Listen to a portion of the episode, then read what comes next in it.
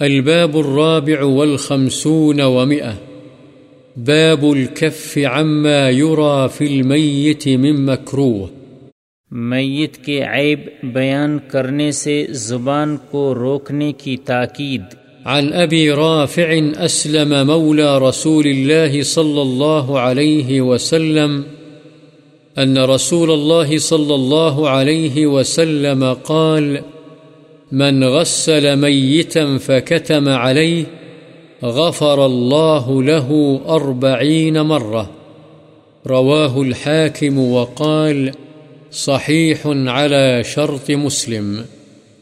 حضرت ابو رافع اسلم رسول اللہ صلی اللہ علیہ وسلم کے آزاد کردہ غلام سے روایت ہے، رسول اللہ صلی اللہ علیہ وسلم نے فرمایا جو شخص کسی میت کو غسل دے اور وہ اس میں کوئی عیب دیکھے بس وہ اس کی پردہ پوشی کرے، تو اللہ تعالی اسے چالیس مرتبہ معاف فرمائے گا۔